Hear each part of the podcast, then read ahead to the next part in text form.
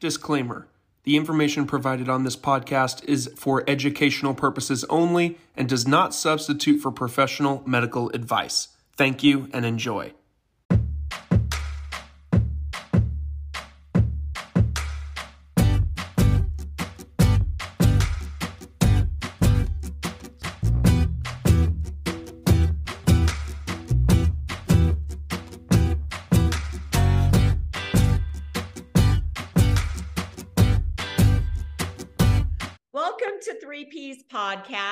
Lisa.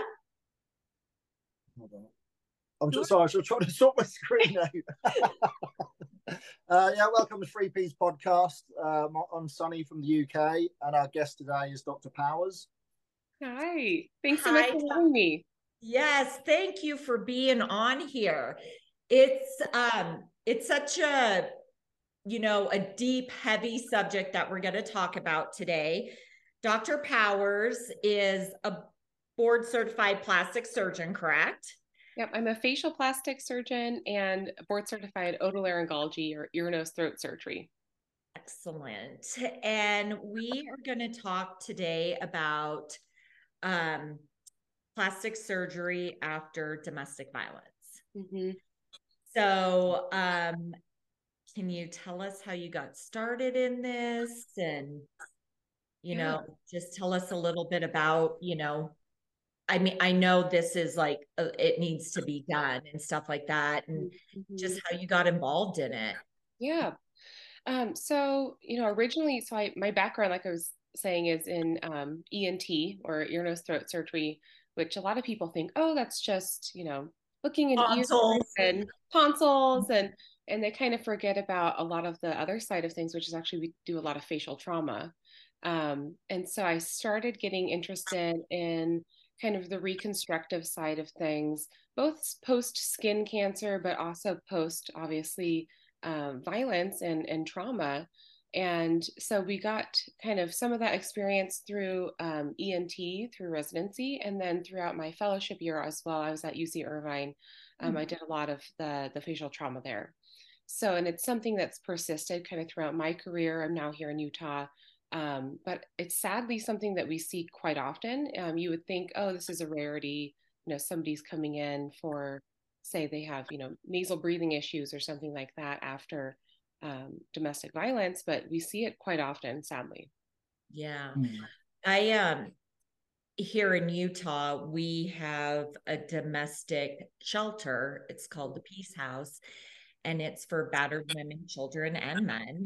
And I went to their annual luncheon this year, and they had a guest there that um, she was missing her eye because her um, abuser held her captive and beat her with the gun and she ended up losing her eye.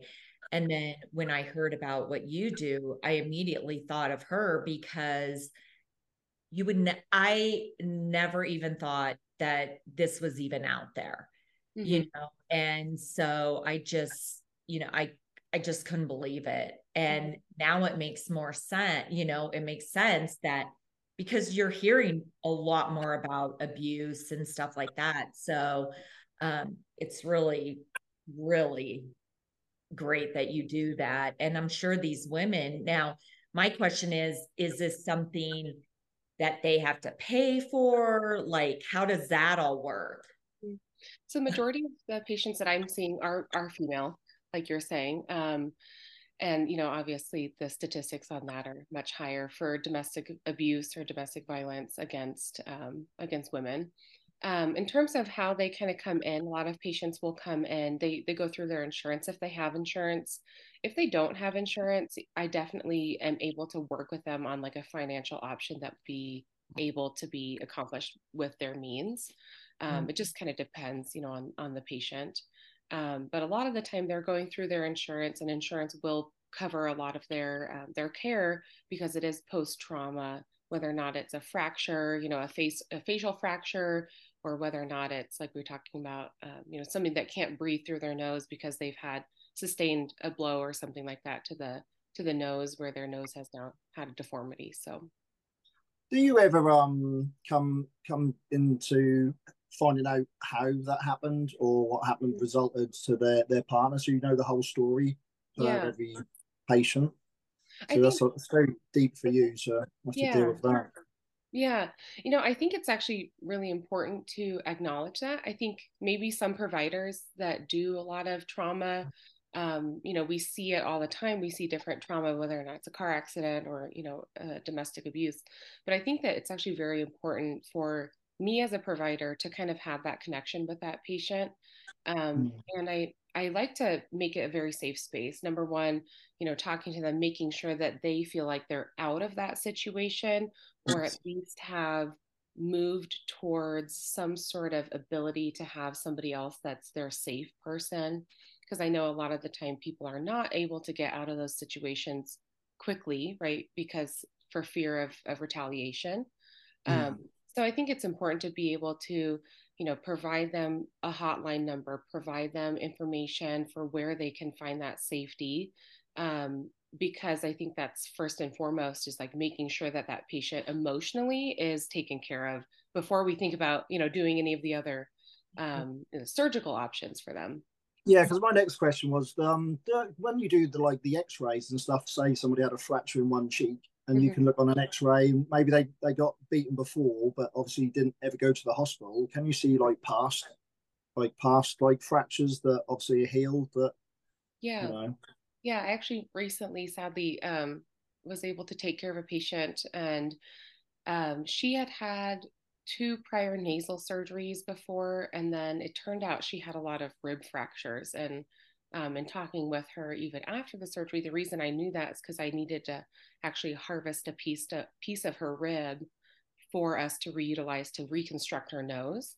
And um, in doing so, we saw her rib and said, "Oh, you know, you have a lot of fractures here." And and she, because again of all of kind of the trauma she had been through in the past, didn't really remember that particular incident. But she's like, you know, it obviously could have happened because I was very out of it after a lot of these incidents. So yeah. Now, when you before you do any of the reconstruction, are most of these patients of yours in therapy? um, are they seeking help you mm-hmm. know and have they left that partner most of them or yeah most of the patients that i'm seeing um, now i do a lot of surgery like outpatient type of surgery so a lot of patients are coming to me in clinic mm-hmm. um, definitely a different landscape than when i was seeing patients immediately post trauma in an emergency department so in my career right now, I'm seeing a lot of patients that are kind of coming in and they've taken those steps. A lot of them are in therapy already. Um, and talking with them, I, you know, I kind of bring up, hey, by the way, I want to make sure that you're in a good state going forward for surgery because it can provoke a lot of those emotions, even with that pain kind of coming back from a surgical perspective in that particular area. Can kind of almost have like a PTSD type of um, you know ability to kind of bring some of those emotions back up to the forefront does it make you very anxious that like say if somebody on the emergency comes straight in say the abuser's done that and escaped that maybe he's searching to find what hospital she's in obviously could turn up at any time do you have um, like security procedures for things like that yeah so if they come into the emergency department um, and again there's a known reason you know there's kind of something that's that's been shared that we kind of know about um, the front office of the emergency department is alerted number one to not let any person come back that's not on like their safe list of, of people that they would allow to come and see them. And then number two oftentimes police have gotten involved as well um, and there's you know an incident report that can be written up the police can have that person flagged um, so there's all sorts of other safeguards that can go into making sure that that patient is really safe once they're in the emergency department. I know a yeah. lot of the time for a lot of these patients and a lot of these women that are going through this, it's hard to even get themselves there. You know, yeah. they're, they're kind of dealing with that emotional turmoil of like, okay, how can I safely leave the house without him knowing? Or how can I safely seek help without him knowing? Like they may be so controlling or in a situation such that they won't even let them you know contact a friend or something like that now do you find has uh, just asking this. Have you had any patients that have come to you and said, "Look, I'm I'm from an abused relationship, and like my looks, so he can't find me or anything like that?" Mm, that's an interesting question. Like in terms of what can we do surgically to. Yeah. You always hear about that. People always think about that. I don't know if that comes from the media where they're like, "Oh my gosh, CIA agent has to change their whole face," and yeah, yeah. And you know, in reality, most patients, I've never actually had anybody request for me to change their their entire. well, the reason I ask is because we've had um, women on our show that have been, you know, abused and the stuff they go through i mean i would want to i mean i wouldn't want him ever to find me if i left yeah. you know um, mm-hmm. um to me it's real i would be always looking over my shoulder everything so i just was curious i mean mm-hmm. yeah i um, haven't had anybody ask me that a lot of the time most patients are asking me you know to kind of just restore to restore yeah. either their appearance you know maybe it's that they have a big cut or something, right, and a bad scar, or maybe it's that they again have some sort of bony structure issue. Um, so it's more of a, hey, I just want to look like I like I used to, you know, just and kind of restorative healing. You said that the police, you know, sometimes are involved, you know, when these women come in and everything. Now, is there cases where you've had to go and like testify? Um, I haven't. Um, usually, usually it wouldn't be necessarily me that they would have come in and testify. Um, that being said, you know, sometimes they can call on like an expert witness or something like that. But mm-hmm. a lot of the time, if that's the case, you know, patients are coming into the emergency department. So they have kind of more of a hospital legal team that can help support those patients if they need somebody to testify. Um, mm-hmm. But majority of the time, it would be like getting their records and that mm-hmm. patient releasing them to their to their respective. I guess they take photos and for photo evidence yeah. if it does go to trial. It's um so I received um, a phone call on Friday and it was just shocked me, kind of rocked my world. Um one of my very very close friends um her sister was murdered mm-hmm. by her husband. Oh, um and I just and I said, you know, I never knew she was abused. And she said, you know, he wasn't physically abusive, he was mentally abusive. Mm-hmm. And she said that the night that she was murdered, that she thinks she went and told him that she was leaving. Mm.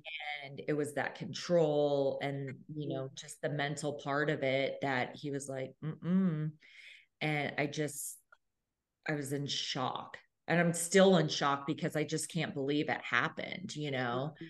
Mm-hmm. Um, but because you never you never expect your friend when you call her to say how are you to say yeah. my sister's been murdered.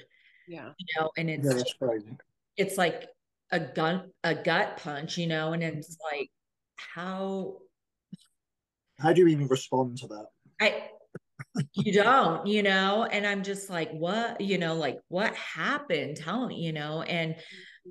I just, and then going through, you know, the shelter here in Utah, it's, it's amazing that we have a place like this and how much they help these people out because it's not just for women and children, it's also for men as well. Um, and i'm so glad that we have a place like that and they say that like if it's in the middle of the night and a woman is you know in wyoming and she's just escaped they will go and get her mm-hmm. and bring yeah. her back and escort her back so it's um yeah i just oh, how do you deal with it mentally yeah i mean i think that it's important to to understand where people are coming from mm-hmm. um, and to kind of really you know try to get get more of that kind of support system available for them um, i know that you know i'm not a social worker obviously yeah. i'm not that person that necessarily can make those calls but i definitely can ask those questions to those patients and kind of try to get it in their mind like okay there's other things that we can be doing besides kind of your first encounter, which may or may not be with the healthcare system, you know. Um, but there's, you know, other resources out there for them and just kind of reiterating like, hey, you did nothing wrong. This is not anything that, you know, you're you should be internalizing as your fault and just trying to reiterate to them like that they're a valued human being. I think that really um, you know, goes goes mm-hmm. beyond kind of sometimes what they're they're thinking but mm-hmm. emotionally yeah you know you have to think about as a provider like checking in with my own emotions and saying okay like i got to make sure that you know i'm kind of keeping that area in my mind but not necessarily letting that emotional um, area take its toll on my entire career has there ever been a case where you felt like you had to go speak to somebody after like that's affected you more so or many cases where you've had to either, either talk to your partner or even another doctor Mm, I see what you're saying. Yeah, for for my own emotional health and my yeah, own, yeah, yeah, yeah. I definitely decompress um, often with my with my partner, um, my husband. He's he's kind of my rock in that way. Um, but I think it's important also as a healthcare team to be able to talk to the other providers that are taking care of that patient. So the nurses, other physicians that might be involved, um, and making sure that you know you're checking in with with them as well. But yeah, I think it's important to like bring that to again like knowing that that's an area that you um, that you work in being able to kind of still support that patient but also have an emotional disconnect in some way right to be able to like live your own life and yeah. not fully affect you now um, have you had have you had patients that you know you've performed reconstructive surgeries and then a year two years down the road you've seen them again Mm-hmm. That's yeah. a good one. Yeah. Um, you know, long term follow up is always hard, no matter who the patient is. But it's great when I get to see them back and, or you know, just even hear from them. Say, hey, I'm doing really great. Like, thanks so much. Like, this was, you know, really, really helpful. Um, I actually had a patient recently who I did their nasal surgery, and again she was like i just didn't know she's a she instructs yoga and she's like i just didn't know like i could breathe like this again she's like it just made such a big impact and she's like and i notice it in my breath and like connecting that back to my body and my yoga and i think that was really you know a very nice thing to hear yeah, back from like mm-hmm. okay like that makes me feel like every single day like she has some impact in her life. Yeah.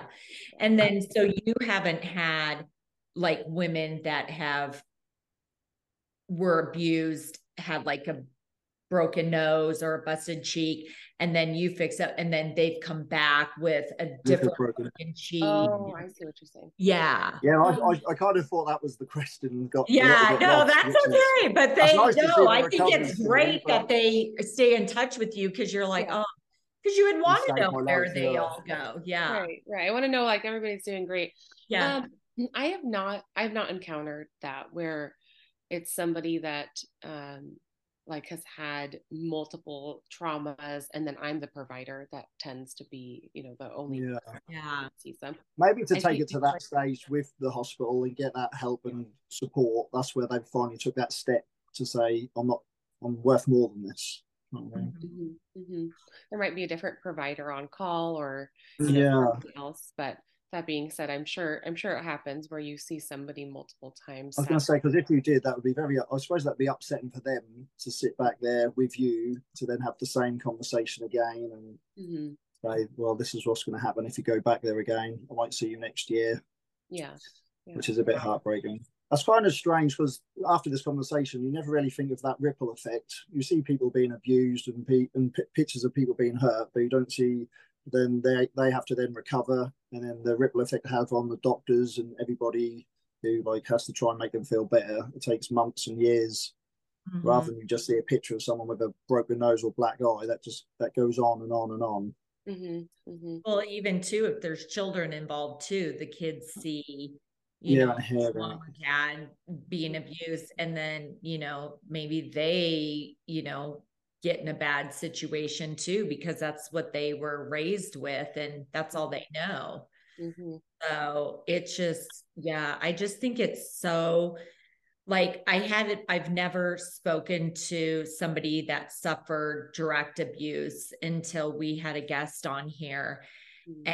and when she said like he almost killed me several times mm-hmm. you know and then um hearing about how like most abusers hold their you know person captive or they kidnap them like and beat them and do all this stuff and i just i cannot oh yeah. i can't fathom it you know and i just i i never even thought about women going and having re- reconstructive surgery or men having reconstructive surgery after.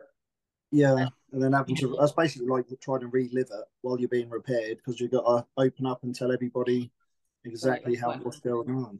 Mm-hmm, mm-hmm.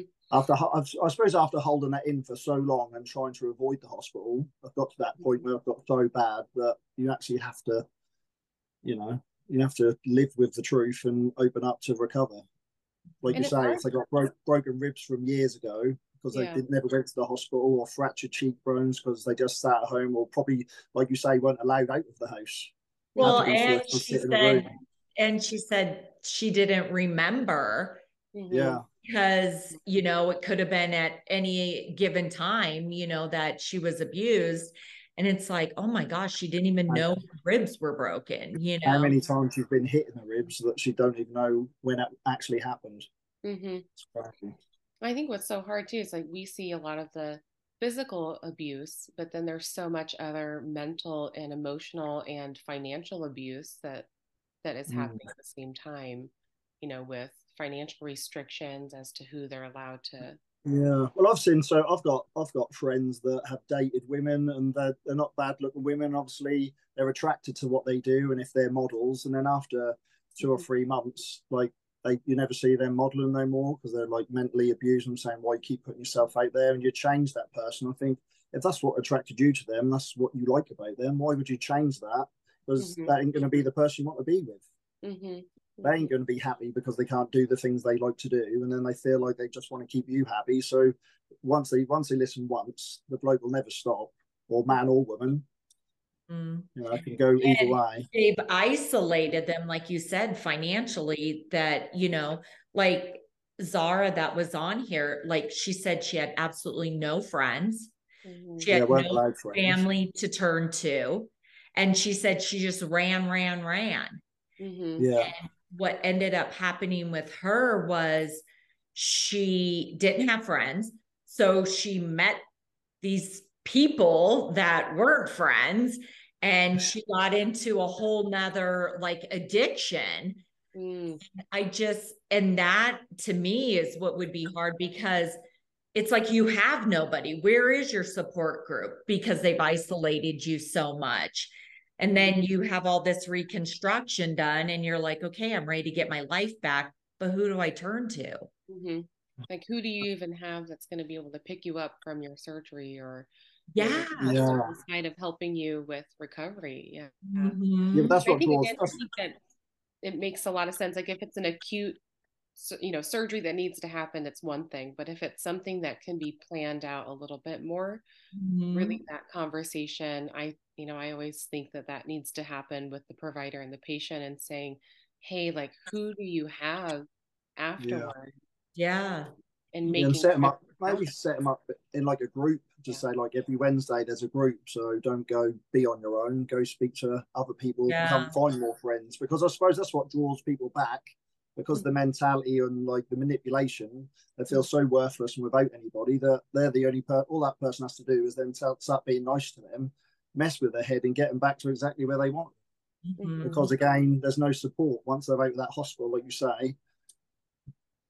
If they've been and, taught that they've got no one, they're going to have no one. Mm-hmm. Do you see like the the age dynamic? Is it like like within a certain age group you see more of or a different it's just varies yeah it varies it varies mm-hmm. there's not one one age demographic you can kind of put put patients in that have kind of gone through this. I feel like you know we usually think oh maybe it's somebody younger and then you think somebody would be getting out but there's some people that have been in this for years and you know you're maybe just finally seeing them. When you say us us more the percentage towards obviously women being in rather than men mm-hmm. what would you say that percentage was? Oh god men to women. Um, I have I've personally not taken care of any um, any male patient that has been a, subjected to domestic violence. That being said, I know that that's obviously not you know it's not hundred percent women, but it is definitely heavier on the on the yeah. side. I couldn't put a percentage on it though in terms of yeah. I think that's more more more the case that most men wouldn't arrive at the jail uh, at the jail at the hospital because of maybe pride or ego mm. being yeah, a man. I don't know. yeah, yeah, I'm not sure. I'm not sure versus more yeah. mechanism of of abuse, you know, may may be such that it's not necessarily so violent. Physical, yeah. Yeah, but that being said, you know, there's obviously exceptions to to that being the the major trend. Mm-hmm. Yeah. Well, and like there's a couple in Hollywood right now that's on the news that he was abused and he had a black eye. He's got like big bite marks on his arm and stuff. And it's like, and he said, please don't video me right now, you know?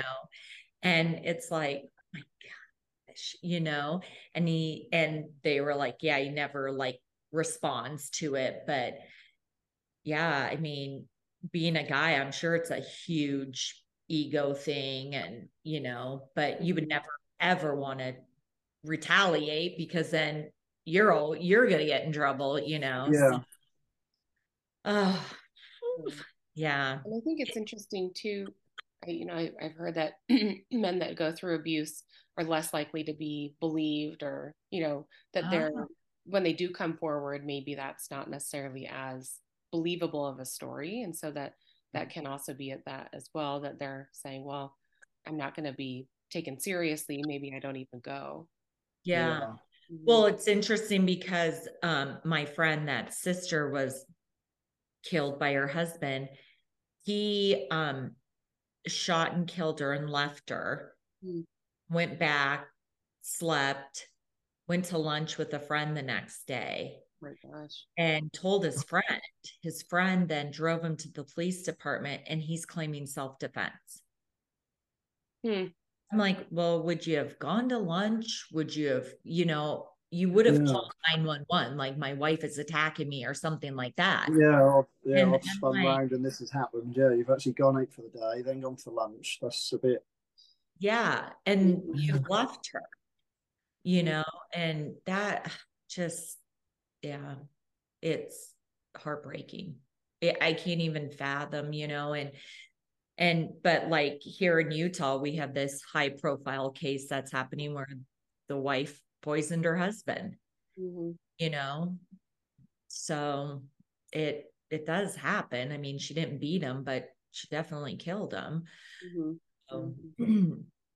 yeah, but I think such I think it's such a mental thing too, is when to me, it would be like, I've got to heal my mind 1st mm-hmm. Then I'll, do you find they, they heal their mind first and then physically heal themselves or vice versa? Mm-hmm. I, I don't know how, I mean, I don't know as a woman what would be easier to do first i mean they're both probably difficult mm-hmm. but i think the physical aspect would probably be the easiest and then because you're probably mentally going through this the rest of your life like you said ptsd yeah i've seen the dichotomy on that um, and i think again it kind of comes when what what era of their life are you meeting a patient Mm-hmm. Um, some patients that I'm seeing now, they have had abuse years ago, and it's not an acute injury that they're coming in for, okay. but it's definitely still in the forefront of why they're not, you know, either breathing or maybe it's that they have, you know, some sort of other functional issue or impairment after that abuse.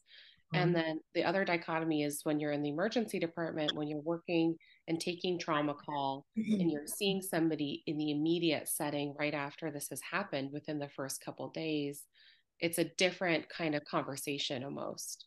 Mm-hmm. Um, somebody that I think that has had that abuse years ago that's now coming in has probably started to process some of that mentally Mm. Um, and a lot of those patients that I'm seeing are saying, well, I've already seen my therapist, like I'm talking with my mental health provider.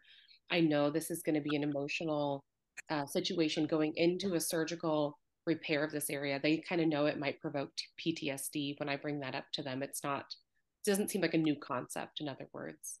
So mm-hmm. I think that they've done a really nice job of trying to do that emotional healing before they're thinking about the physical healing.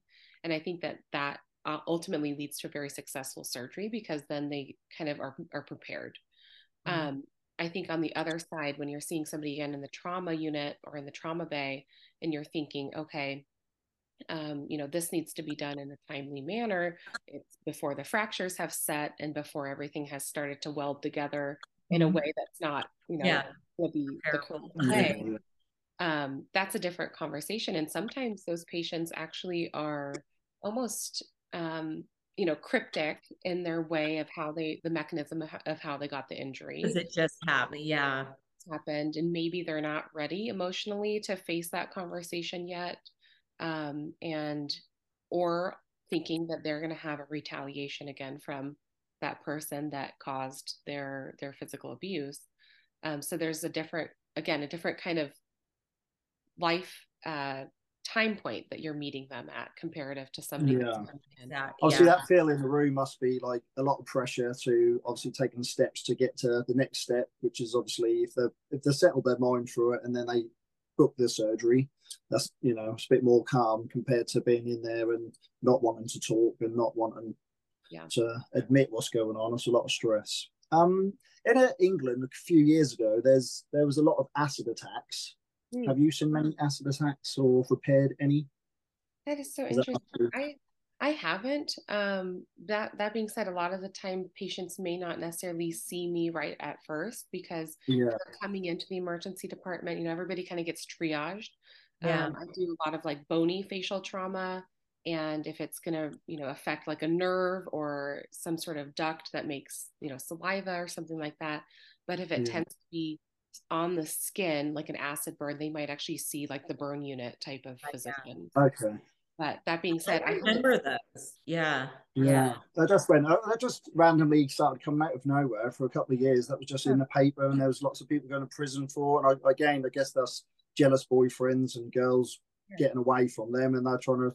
I think one of the women become really famous. She's actually a model on some. Yeah, I think maybe L'Oreal.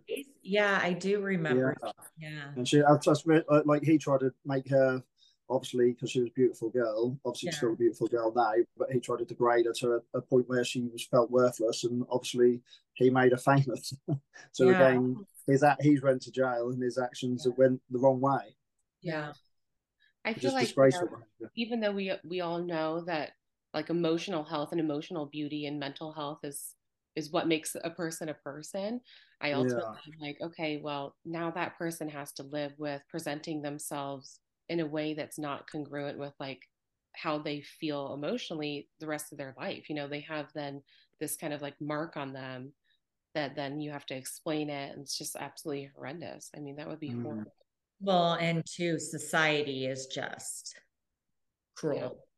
Yeah. Um, you know, and I just you know, and I and I can say that because you've met my husband who is mm-hmm. different. Mm-hmm. And so, and that's the thing. It's just people, and I've lost friendships over people telling me, you can't marry him. Why?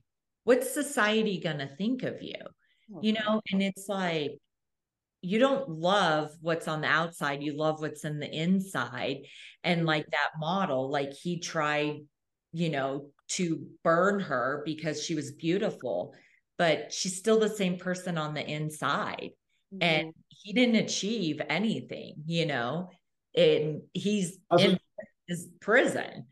I guess it's as long as she can feel beautiful in herself from what he's left her in. Like obviously, like you say, so they can do as much as they can, but if in her heart she doesn't feel beautiful, but she's obviously doing well. So without all that boost and all that support and becoming famous, she must start truly believing that oh, she's absolutely. still a beautiful person. Yeah. So, if anybody you know suffers from de- domestic violence, we will provide some numbers for you. Um, and please get help. And but Dr. Um, Powers also um, does another reconstructive surgery that is becoming quite a topic in the news lately. And um, I know I have a lot of questions, and it is gender reconstructive surgery. Mm, we call it we call it gender affirmation surgery. Gender affirmation. Okay. Um, and my first question is do they when somebody comes to you and mm-hmm. says i want to have this surgery mm-hmm. they have to have any certain amount of therapy counseling anything mm-hmm. because to me when i think about it i think well this isn't just a tattoo you're going to put on and then mm-hmm. maybe in 10 years you're not going to want it anymore mm-hmm. you know so what what kind of therapy or stuff do anybody have to do to have this done? Yeah. So um, when I see patients that are in the transgender community, again, I do facial plastic surgery. So I only do face from here out. Oh, okay. Okay. There's differences in um, the amount of psychiatry or psychology um, support letters that are needed for mm. transgender healthcare gender affirmation surgery, depending on uh, the location of the surgery on the body. Interesting. Oh, okay. So um, if you look at kind of the guidelines, it's through this organization called WPATH. The WPATH is a World Health Organization that t- specifically gives guidelines to um, providers about transgender healthcare. Mm-hmm. And so it's different if if a patient is going through top surgery. So if they are female transitioning to male and are going to have breast tissue removed that would be considered like top surgery or vice versa. So, um, you know, male sex born at birth, transitioning to female and having implants put in, that's different, right? That's top surgery. Uh, bottom surgery, which we consider to be uh, like penile or vaginal um, construction, is different as well. And that's done by plastic surgery. Um, and then I do specifically kind of what I can talk on is facial surgery. So I can do facial feminization or facial masculinization. And when people come in, kind of back to your question, like how much support do they need in terms of their mental health and kind of making those decisions and making sure that this is the right time for them to be going through a surgical option. Um, I talked to them about this. Technically, the guideline for facial surgery is you do not have to legally have a letter of support from your psychiatrist or your psychologist. That being said, I think that even if you think about patients that are cisgender, right, that identify, you know, born male identify male, born female identify female, um, even if you think about patients that are cisgendered, um, you really do think about this is a huge still transformation depending on what they're doing and what they're changing on their face. And I think it's the exact same for the transgender community in terms of um, that being a big emotional change that has to happen in addition to a physical change. Yeah. Um, so I do encourage my patients to get those letters to have a psychiatrist or a psychologist that's going to be in that support system that they've been seeing. And I do like to have those letters um, before we go through a surgery. And have you um, have you ever turned a patient down because you don't feel they're in the right mental capacity for it or um, no, but that being said, a lot of patients that are coming in, some people, it's just a conversation that we're having to begin with. and that information that they gather in our consultation appointment can then be taken back to their mental health provider and they can have that discussion. So it's not necessarily like a dichotomy of like, yes, no.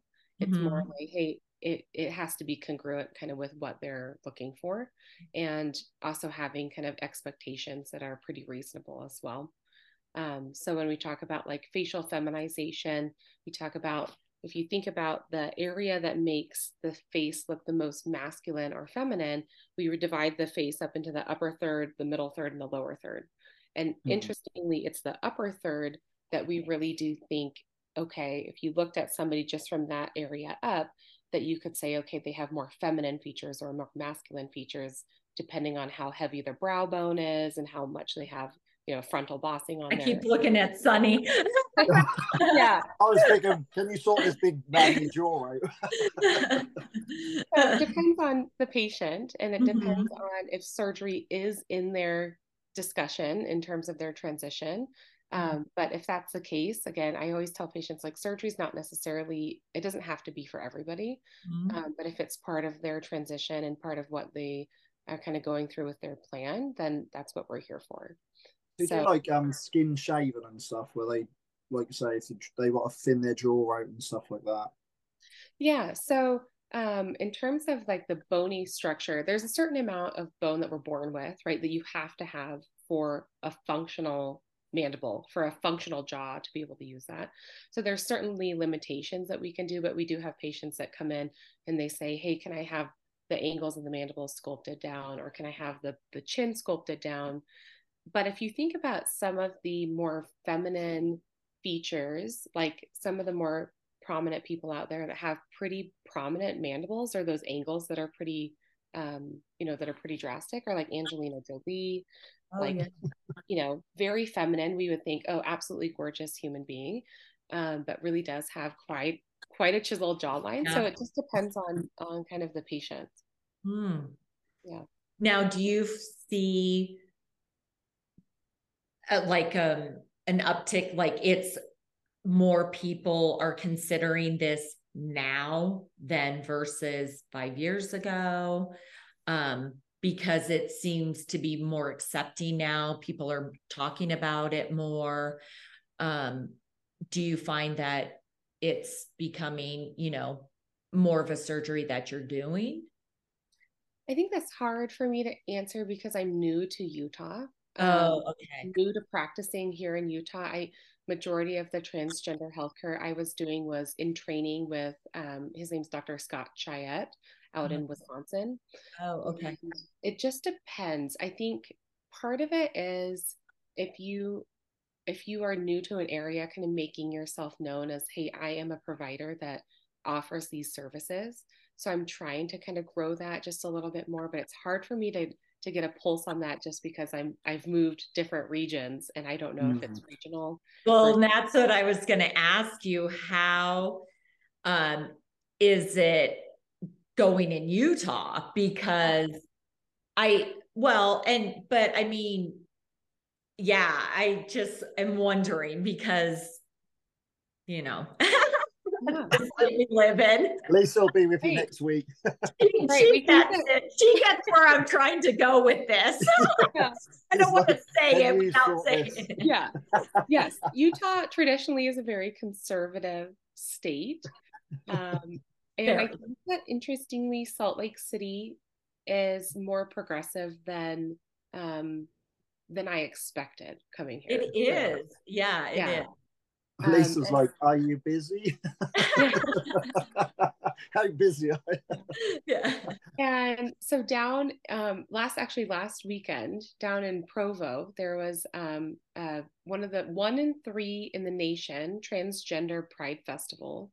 Um, it's put on by this place called Gender Bands, which is in Utah. And I was really surprised at how many people I had come by. We had a little booth there, um, kind of letting people know, hey, we're here. And we had there was 400 volunteers. There were over 200 people that stopped by our booth. Wow. I feel like there's a lot of patients, not necessarily patients that are new, right? These are all people that have existed for years and years, but there's more visibility, like you were saying, there's more um, acceptance, I think. And I think a lot of patients that, or a lot of people, you know, that are transgender are kind of more open to, um, you know, to kind of being more visible out in public as Yeah. well. Yeah. It kind of seemed to be like the next phase because that was like 15 years ago. That was tattoos, and now it's a bit more acceptable. And now uh, this is the next phase, surgery, where people are a bit more. Let's ju- just do it. Everybody's doing it. Let's just. If you feel insecure about that one thing, just get it done. Which again shouldn't really be an issue if you're just trying to make yourself feel better. So it shouldn't mm. be anyone else's opinion on what happens, as long Yeah, as I you feel better pretty yourself. consistent with cisgender or transgender patients. You know, like anybody really, if it's something that has bothered you for years, whatever it might be, as long as you have realistic expectations, I mm-hmm. think that that's fine. You know, I think that the patients that come in that are doing things, um, you know, say they have somebody that said, "Oh yeah, you should really get this done." I mean, that's really the reason not to have surgery, right? Yeah. Surgery yeah. should be done for functional reasons or for an aesthetic reason, but it should be for something that they yeah. they want. Yeah. Well, because I mean, I'm gonna tell you the truth. I watch botched. Yeah. and um, some of these, you know, and I'm really, really curious mm-hmm. as a plastic surgeon if mm-hmm. like I see some of the like the men come in that want to look like Barbie or the girls that want to, you know, have like all these surgeries. Mm-hmm. To mo, I mean, obviously there are some doctors out there that will keep performing and comp- performing all these surgeries. Um, do you find like like how do you feel when you like have like a guy that comes in and he's had all this surgery done to look like a female and they look like a female and they're beautiful but it's never enough like mm-hmm. how do you like okay i'm drawing the line here mm-hmm. you know i think that not necessarily even male to female but just or any yeah i really want this this and this and then you know if you're talking to them as a provider and things like you get a there's a sense, you know, there's like a like a spidey sense, I guess I would call yeah, it. Yeah, yeah. I don't know how, you know, but yeah. you you read patients, and when patients are talking to you about, you know, I I always jokingly tell this to other providers. I'm like, yeah, if they're like, do you see this little thing on my nose that's present on the first Tuesday when there's a full moon and this light, and it's like. if you can't see it if you if it's not reasonable then don't go don't go after it. Like what do you what's your endpoint right? Mm-hmm. and i think it makes a lot of sense in anybody to kind of have that conversation. And sometimes it's like hey i just can't see what you're you're looking at. Like can you show me a little bit differently? And most of that time that sparks that conversation of like am i going to actually be able to meet your needs with surgery? Probably not, not. Yeah. so you know i'm i'm pretty conservative in terms of the like what i offer versus what i yeah. what i'm asking to be able to achieve and i've always been told like if you if the goal line is here and you're right here it's probably going to be worse with surgery yeah, like yeah. you might actually mm-hmm. not get to that goal line but if your goal line is here and you're over here and really the improvement you can make surgically is pretty reasonable and that patient has that understanding then that's a great surgical candidate. Mm-hmm. But again, that really does come back down to reading what that patient is asking you to do, being realistic with them, setting goals with them. Because if their goal is something over here and you think you're talking about this goal, you might achieve the goal you're thinking of as a surgeon, but they might be really mad at you later and say, Hey, we didn't even address whatever yeah. it might be. So it yeah. really just is that first conversation. And then secondarily, if you do see somebody where, you know, I actually did have a patient the other day that came in, they had had a ton of filler other places, different other surgeons around the area, um, had gone and flown for different reasons to different surgeons elsewhere outside of Utah, and had a bunch of injections. Came in really looking overinflated, you know, like huge cheeks, huge lips, huge everything, and wanted me to go in and like do a really specific area like a, another little bit of filler like right here compared to here. And i just yeah. you know it's that conversation again i'm hey i'm so sorry. Like i just don't think that i'm going to be able to be that provider for you. Mm-hmm. Um, i think maybe you need to go see a psychiatrist mm-hmm. a psychologist okay. or something. Yeah because and mm-hmm. that's a thing too it's i think before like transgender and all this was you know accepted, commonly accepted and everything, I think so many of them may have gone to different countries and mm-hmm. haven't done. And, you know, you've seen some of the results of that. Mm-hmm. And, and also you think about the the worry of if there's complications down the line, not having your surgical yeah. team readily available to be able to help you because you can't fly back to whatever country you may have gone out of country. And I guess that's like finding finding the correct professional. Like you say, you'll turn somebody down if you don't think you can meet to their standards. But you got other doctors in different countries who just want that money and will do whatever they ask of them. And mm-hmm. if they're mm-hmm. not happy with it at the end, then they'll have to pay again to reconstruct yeah. that. And again, you you're happy to turn that turn that money away because that's mm-hmm. actually your profession is just to try and make the best for somebody, which is good.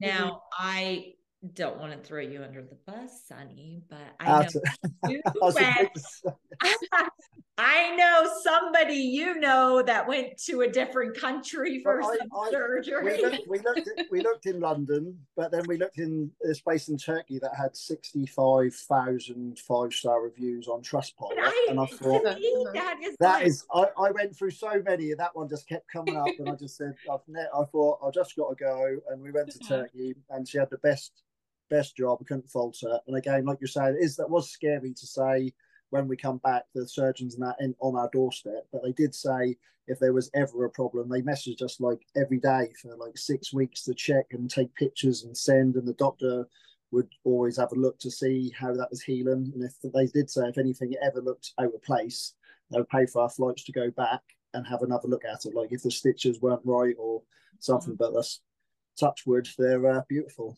Mm-hmm. And there are great surgeons in every country. That's the thing. Yeah, there, there are. Every country has amazing surgeons.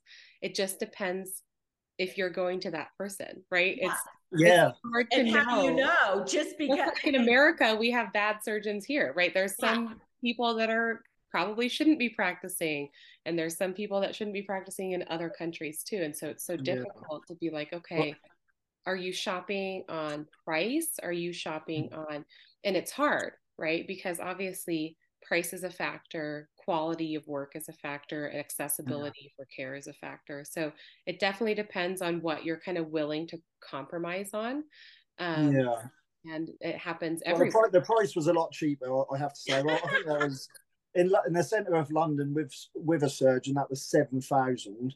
We mm. spoke to a surgeon, and on the dates we wanted or we could get away with sitters for our child, but that he wasn't available. And then we checked checked all these places, and then this they kept uh, on this. I can't remember what's called. I like to big them up now, but I can't remember what they were called. Uh, there were so many five star reviews on this one surgeon, and then there were so many photos before and after. And I just kept showing my partner, and she said they've done such a good job. And I said, well, if we request him, we can have him. So that's what we had, and he done a really good job. Well, that's good. Yeah, that's really good because it's so funny because, um, you know, as I've hit that magical age, and a lot of my friends have, you know, things start to go south, and um, gravity wins. Huh? Gravity wins. Yes. Yeah. And some of my friends have had things lifted to the north. And it's funny because I have said, Oh, would you refer your doctor? And mm. they have said no. Mm-hmm. Which, and I said, Well, why do you say that? And it's so funny because when I look at them, I'm looking at like, um, I think they look beautiful, you know, and they're like, well, this side is coming down quicker than this side.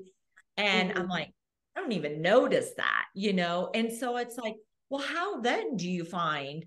Because I know these women, they've mm-hmm. researched, they went to Chicago to have it done, they went to California to have it done.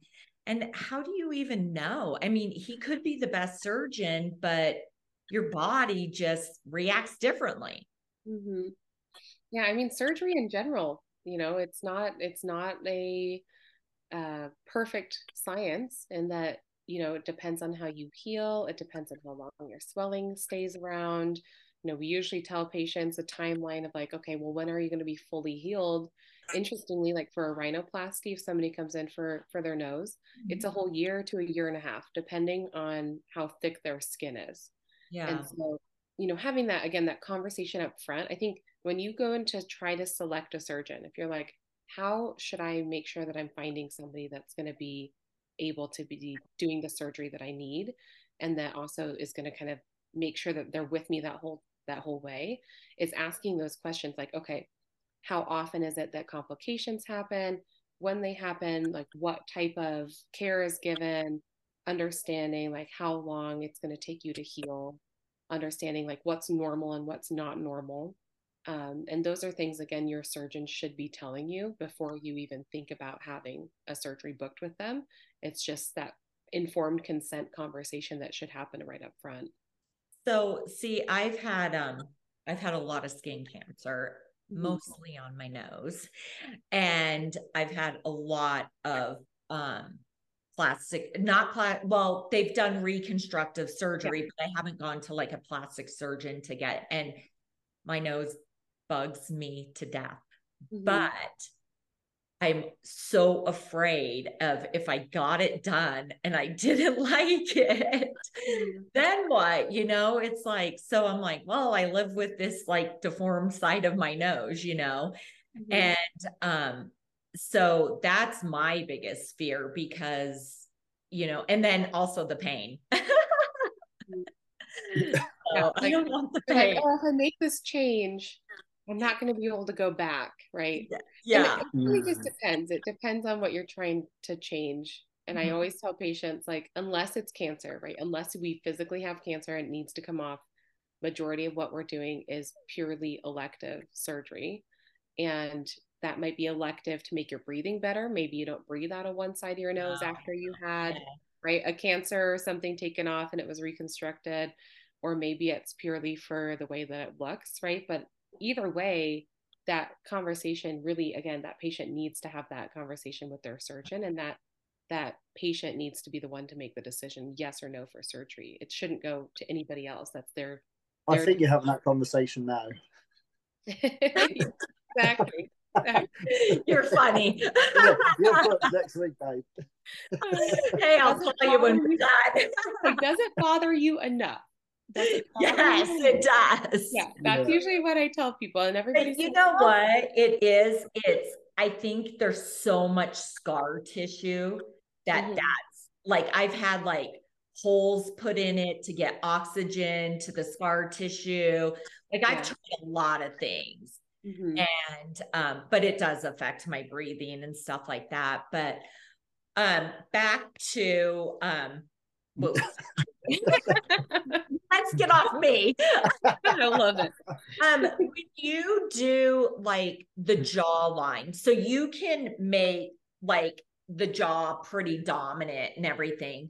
Um, then do they then go on like hormones and stuff to grow facial hair and stuff like that? And then is that like somebody else? Like then they have to go to somebody else to get that done. So mm-hmm. there's like different stages of doctor during the train, yes. the surgeries and stuff. Right. So if somebody is, um, so we talk about like, okay, what were what was your sex assigned at birth, right? Female versus male. We say that's technically, uh, but then we have the scale of gender, which is fluid, right? Which can be non-binary, all the way male, female, and then anywhere kind of in between. So if somebody's coming in and they want to have a more masculine appearing jawline, um, interestingly, this is what's kind of interesting. So I oftentimes will meet patients after they've been on hormone therapy. They oh, see a completely different provider. So there's a different provider that does that. It's either like an endocrinologist, sometimes it's somebody like a family medicine doctor or an internal medicine doctor that starts them on hormone therapy or maybe puberty blockers, depending on what age that they're being started on. And patients that come in that are on supplemental testosterone, testosterone is such a powerful medication in that you will see changes like facial hair growth very, very shortly thereafter. I just um, had testosterone pellets inserted. and I said, um, am I no. expect anything? She goes, no, we're starting very, very yeah. low. I was like, depending on your dose. Huh? I thought I could see a mustache. Oh no. so testosterone's interesting compared to estrogen. If you put somebody that is an XY chromosome, right? So born male sex at birth on estrogen, you will get some fat redistribution in the face. Like you will see some improvement in terms of like the amount of fat that's in the cheek area, but it's not super drastic. Um, and usually you'll see that at about like two years where it's going to be settled oh. out. Okay. Whereas somebody that's on testosterone, you might see facial hair growth. You might actually hear pitch change in their voice um, and changes that happen a little bit more drastic with testosterone than you would with estrogen. Gotcha. So a lot of times patients, the patients that I'm seeing, a lot of them are actually coming in to see me for facial feminization because mm-hmm. testosterone is such a stronger, you know, ability again to like create facial hair, to to have some of those more masculine features. Um, so, but yes, you're right in that there's a different provider that does their hormone therapy, that does all of their labs and kind of monitors that, um, both pre surgery and post surgery. So when you say feminization, are you talking like cheekbone, like you add cheekbones and depends like soften features? Yeah, it depends on what the patient is interested in. Mm. Um, and so, you know, again, when you look at somebody's face compared to somebody else's face, not everybody has the same type of features. And so sometimes it's that brow bone, like we talked about, or like the heaviness of an eyebrow, or maybe the eye is not as open and we think about like a more feminine eyes having like a more open feminine eye. Yeah yeah. Um, maybe that is cheek implants. Sometimes people's cheekbones are much higher than others. It just depends. Um, mm-hmm. and sometimes we think about that also involving like nose right? So if you look at a nose and you say okay is that a masculine looking nose or a feminine looking nose feminine looking nose tends to have more of an upturn and more of a, a rotation of the tip mm-hmm. um, and tends to have less of like a hump or less width in the bone area. Whereas like a masculine nose, again, couldn't be plus or minus a hump. And then the tip is actually coming out more like at, um, you know, turn to the side, Sonny. I said, turn to the side, Sonny. I hate my nose from the side. I hate it. and that, I, and I think everybody, because like I, and come my background i'm italian so mm-hmm. all i feel like all the italians have that hump mm-hmm. you know and um, i'm like oh that's a little masculine it is neither neither neither yeah but yeah but i will watch a nose job on television and when they bring out that hammer i'm like oh i can't wait that tap i go oh when the chisel oh. comes out, you turn the sound down. Oh, I just push that and in. That's just what I'm so afraid of. Yeah. Mm. Yeah, but you'll be asleep. You know, a lot a lot of surgeons back in the 80s were still doing quite a few rhinoplasties under just like a little bit of sedation and and local anesthesia mm-hmm. so patients were awake to hear to hear oh. those and well, i guarantee you a lot of my patients would never elect for that they'd say absolutely not put me to sleep but I so one of my skin surgeries um, we were living overseas and um, I was awake through the whole thing and smelling my flesh burning. I was like so sick to my stomach and like, my head was, and I'm like, time out, time out. Like, and then when it's on your nose, like you can look down and see what they're doing. You'll be, holding a, uh-uh. you'll be holding a mirror saying, no, a little to the left. Knock me out, please. You didn't like the smell of human barbecue. Oh my uh, God. I was, it, and it was five hours. Yeah. And I was like so nauseous. And then at one point, it's made sweat oh, the one point it the Novocaine or whatever started wearing off. Mm. And it's like, okay, I'm starting to feel some things, you know, and I was, but it was the Mohs surgery. So it's like they can't put you under because then they got to test everything. You got to go out and wait, you know. Right. Right. It's a much longer, longer process depending on how many passes they have to do. Oh my God. He did a lot from here all the way up to my eye. And I was like, oh please.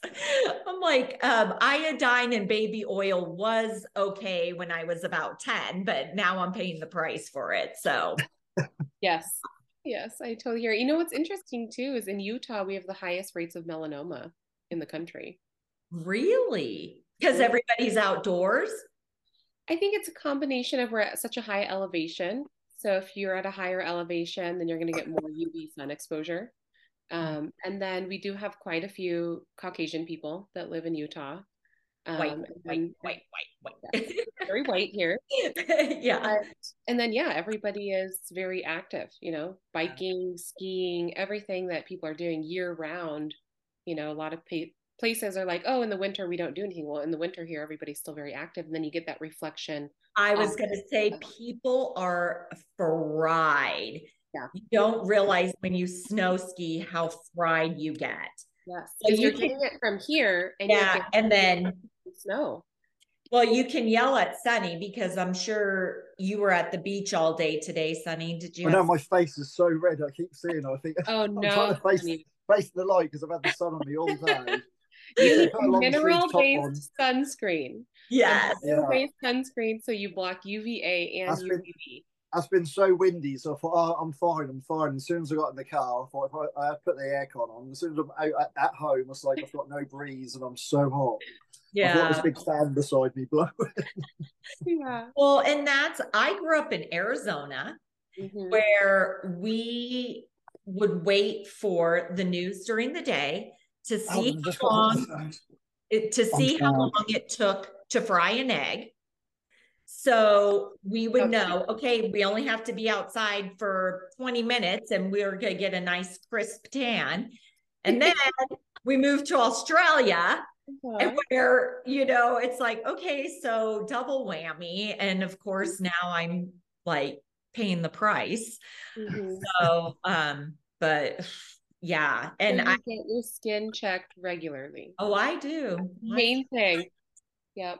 Yeah. Um, and so, um, so how many would you say, well, I, I don't know if it's hard for you to determine, but how many like transgender recon facial reconstructive surgeries do you say you do like a month or so?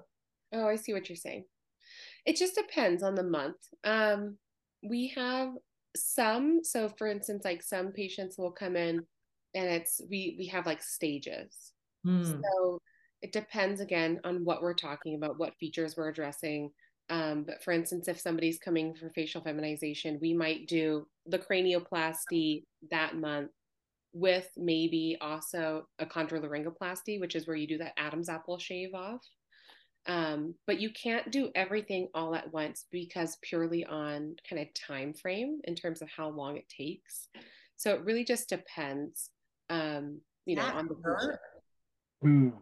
strangely it doesn't it's not super painful it's a little bit tender in that if you move your neck around you'll say oh it kind of feels like you have a bad bruise Yeah. um, there and it's a little bit tight for a couple weeks afterward about four to six weeks there's kind of just this general tightness there but it's Yeah. not super painful I So- guess if you try to do everything at once, you got that recovery. And again, if just your neck hurt for a little while, you can deal with that. But if your cheeks hurt and your nose hurt and you're suffering, Yeah. Do you raise like also move up and down the hairline and stuff like Mhm. that? Wow. depending on the Oh. patient.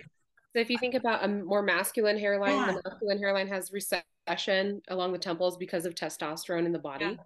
Um, and if you are trying to address the hairline, we make a cut actually at the hairline. We advance the hair bearing scalp down so you can shorten the forehead. You can actually advance this part in so that you're trying to address that temple. And then the kind of the cherry on top of all of that is after the surgery, after things kind of settle out, you can actually go in and do a hair transplant where we take Mm. hair from the back of the head and we transplant that individually into And that you area. do that too. that is what I need. I've got CVG, so if you actually Your hair is down- so thick. Beautiful I hair. know that's fit, but the Yeah. hairline is gone. Look, Well, look quit pulling it back. Yeah, but if it bothers you, if there's a little spot, you could just do a little bit. You can take some.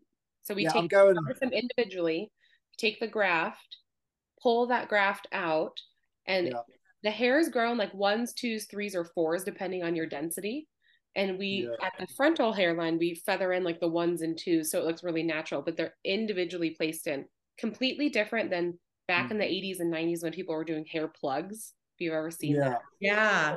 so mm-hmm. unnatural. That's like a 70, you know, like a punch graft of like 50 Yeah. to 70 hairs plugged in. And then there's like a gap in between and it looks like a baby doll's head. Like, so Yeah. the advancements have also improved over the years.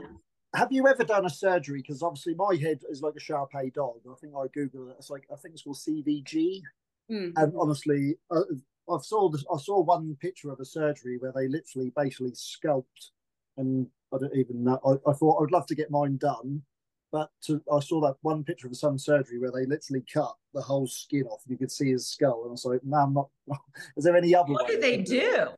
Because like, you know, like a Shar Pei dog is all yeah. scrunchy. That's yeah. what my head is. My head is like that. But oh, like so they make it tighter.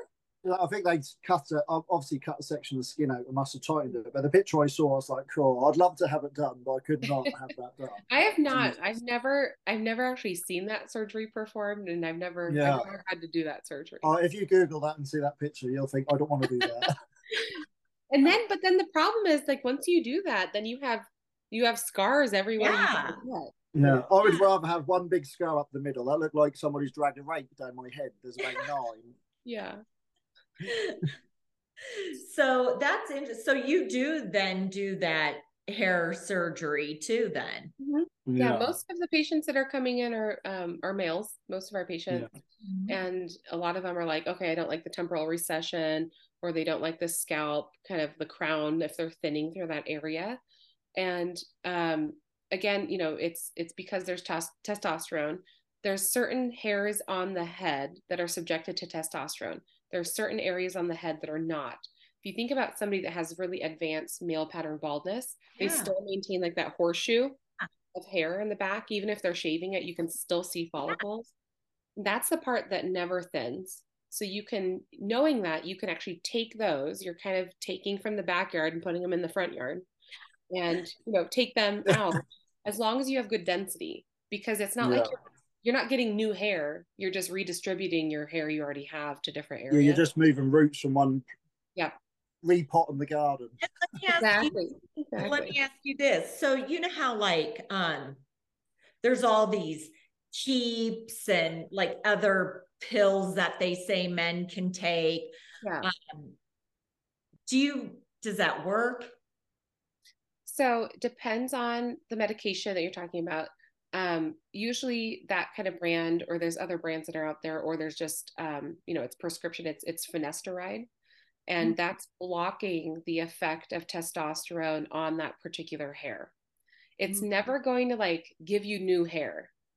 So where you've already lost your hair, you're not going to restore that. You're not going to bring it back, but you're mm-hmm. kind of stabilizing the current hair you have in other words. So nothing that once you're receding, it's you're right, that's right. unless you transplant it. Yeah. Because I, you know, it's weird because um like this big Ozempic craze. You know, Ozempic is for diabetes. Mm-hmm. And now women are using it for weight loss. Mm-hmm. Well, I know, isn't it um, is it Propecia that's used for overactive bladder for men, but I heard it helps thicken your hair. Mm-hmm. So I know males that are on Propecia, not, yeah. and I said, Well, how do you get it? And he goes, I just go and tell him I urinate all night long. to me, and he's got thick hair, and I was like, yeah. "That's crazy." And the what? way that those medications are working is they're they're thickening the hair you currently have. Like if your hair if the actual hair, if you looked at it under a microscope, the actual hair would get thicker. Yeah. Like, we're never putting brand new hair in there. Well, so he doesn't he doesn't have any receding, so he's just yeah. keeping what he's got, I think. Yeah, he got ahead of it. He got ahead of the game. Right, right. Is, I mean, obviously those medications aren't made for that. That's just a side effect, but is it healthy? Is it not healthy? Healthy like that's what's interesting about even like if you think about the origin of rogaine or yeah. minoxidil is the name of it it was not invented for hair. Absolutely like that was just that was a known side effect that happened. Um, you can google why it was originally invented but it's it's interesting. There's a lot of different things that are like okay the side effects of it are actually something that they're excited about, right? And then mm. start wow. using it for off, off of yeah. There's a there's a, there's a, there's a craze in Norwich at the moment in the UK where there's stuff was designed for erectile dysfunction, and you mm. have to mm. do like an inhaler. I can't remember what it's called though. You like in, you know, like you get a blocked nose, you get yeah, yeah. inhalers.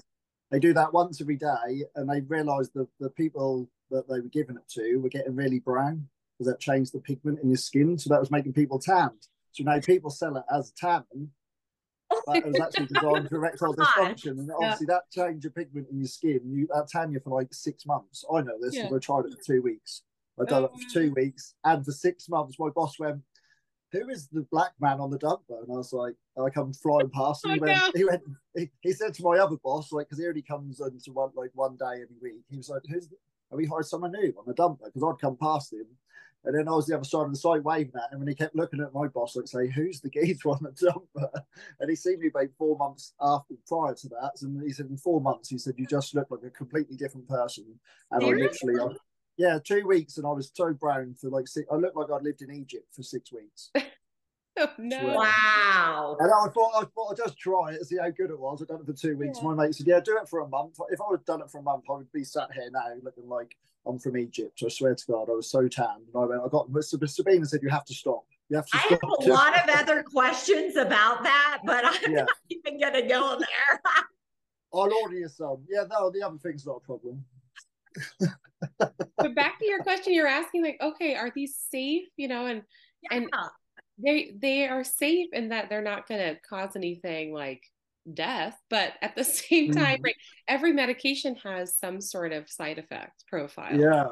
So it's like, okay, well, how much like if you're doing that for tanning, okay, yeah. well, knowing that it was originally invented for erectile dysfunction, are you willing to tolerate the side effect of essentially yeah, non-erectile dysfunction. That, that, was a, that was that was awake all night, but yeah. you know that helps. it just depends. It just yeah, depends. yeah. yeah. So crazy. Yeah. Oh I would prefer that side effect anyway. I like that side effect. exactly. One of the hair stabilizing medications, finasteride, actually has the side effect of erectile dysfunction or like low libido. So mm. a lot of mm. patients are like no. absolutely not. Yeah. Like I'm no deal. Do That's a no deal for me. Yeah. Wow. Yeah. If I had any happy or yeah. a lot of thick hair and not so happy. yeah, exactly. Pick your poison. Yeah. exactly. Exactly. Yeah. That's so funny. Well, um, do you want to add anything to our little podcast here about what we've covered and yeah covered? Uh, um, I think again, you know, when we kind of talk about okay, why is this relevant to to your podcast and kind of getting back to that that same type of theme of like no matter what surgery you're going to go through with, if you are going to go through the surgery, that change has to be it has to be rooted in something you want to do. Number 1, it should be for you.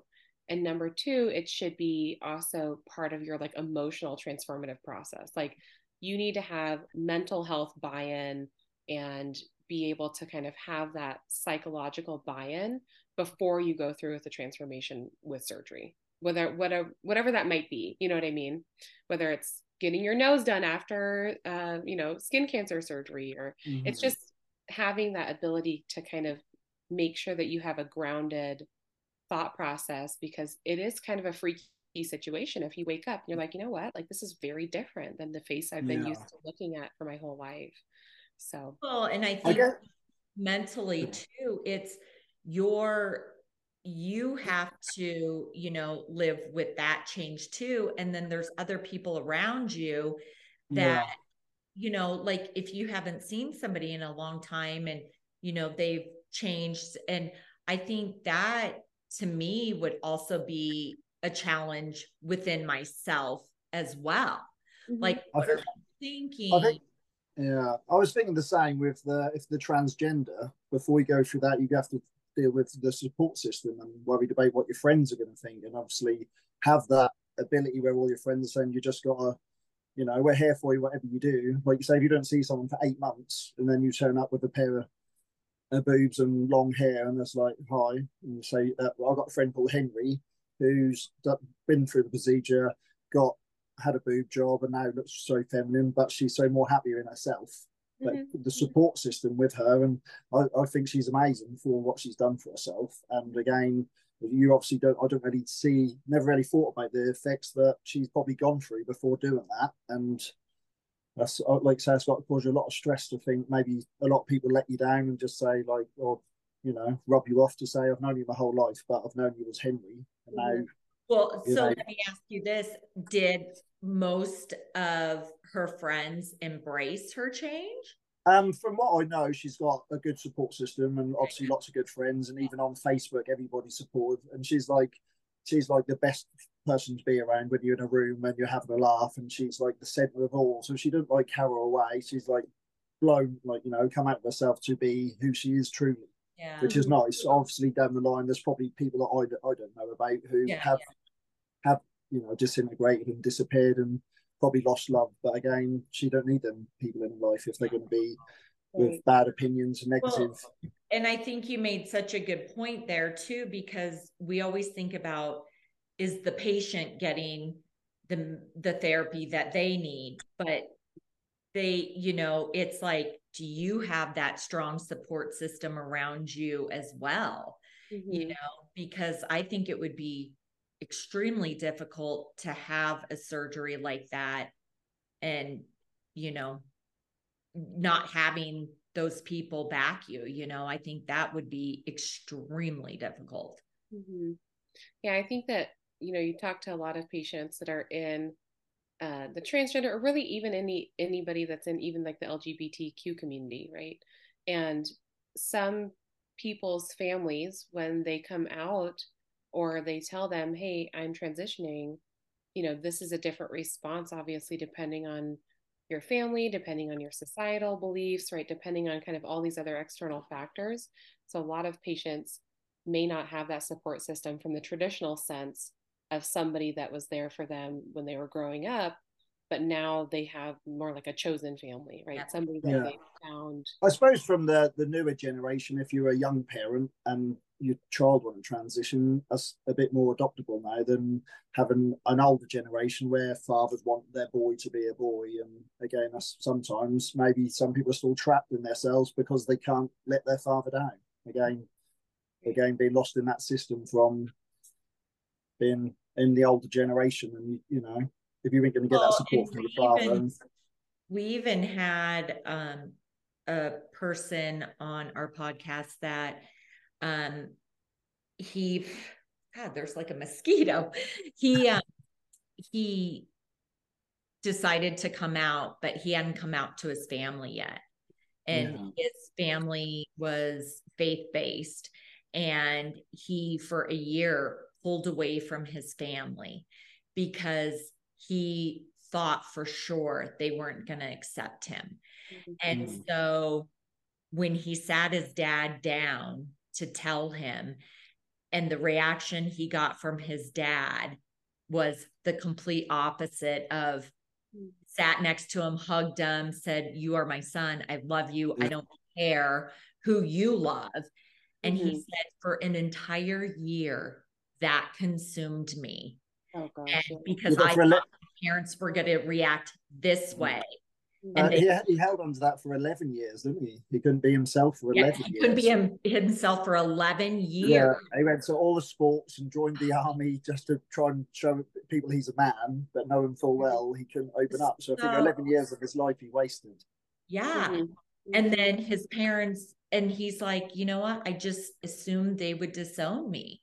Yeah. And, you know, and to me, it was that was such that was a really, really part of his- of his story because I was like, I just I can't imagine, you know, living I nearly brought him up earlier. Huh? I nearly brought him up earlier. Oh, uh, really? part of the conversation, I was just like being lost and not having the the support and bringing yourself through to. But for 11 years to be like that is very difficult. I mean, join the military. I I Oh, he dated that lesbian just to show yeah, that he was, just because in a somebody was going to relationship. come out and tell the army that he um you know was gay and so he met this lesbian in the army and they pretended they were dating so nobody would out them That was a very good, very deep podcast. that was yeah and i just you know it it's sad that you know you have to live in that fear Mhm. Or hide it you know so I'm so glad that, you know, they have a person to come to like you to help yeah. them, you know, be who they want to be and, you know, live their life. Mm-hmm, mm-hmm. Yeah, I appreciate you guys having me on. I know well, thank uh, you, yeah. Dr. Powers. It was such, I usually end with a quote, um, but we kind of covered two different topics. Um, and so I don't know if I have a quote. Um, I don't know. You, you can record one later after in post production. Huh? Yeah. You said you can put one in post production. Yes, exactly. I'll have Logan put it in. yeah, Logan will edit but this. Thank you for sharing what you do. It, I think it's such an important. Both of the topics were tr- very important.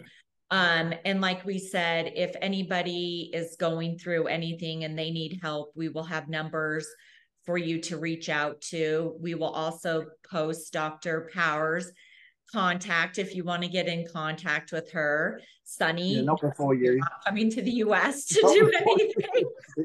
I'm going to Turkey for this in December. Perfect, perfect. Come on over. yeah. Sorry. And yes, don't forget 50 follow us. What? If I get fifty percent discount, I'm going yeah. to. I'm sure we can work something.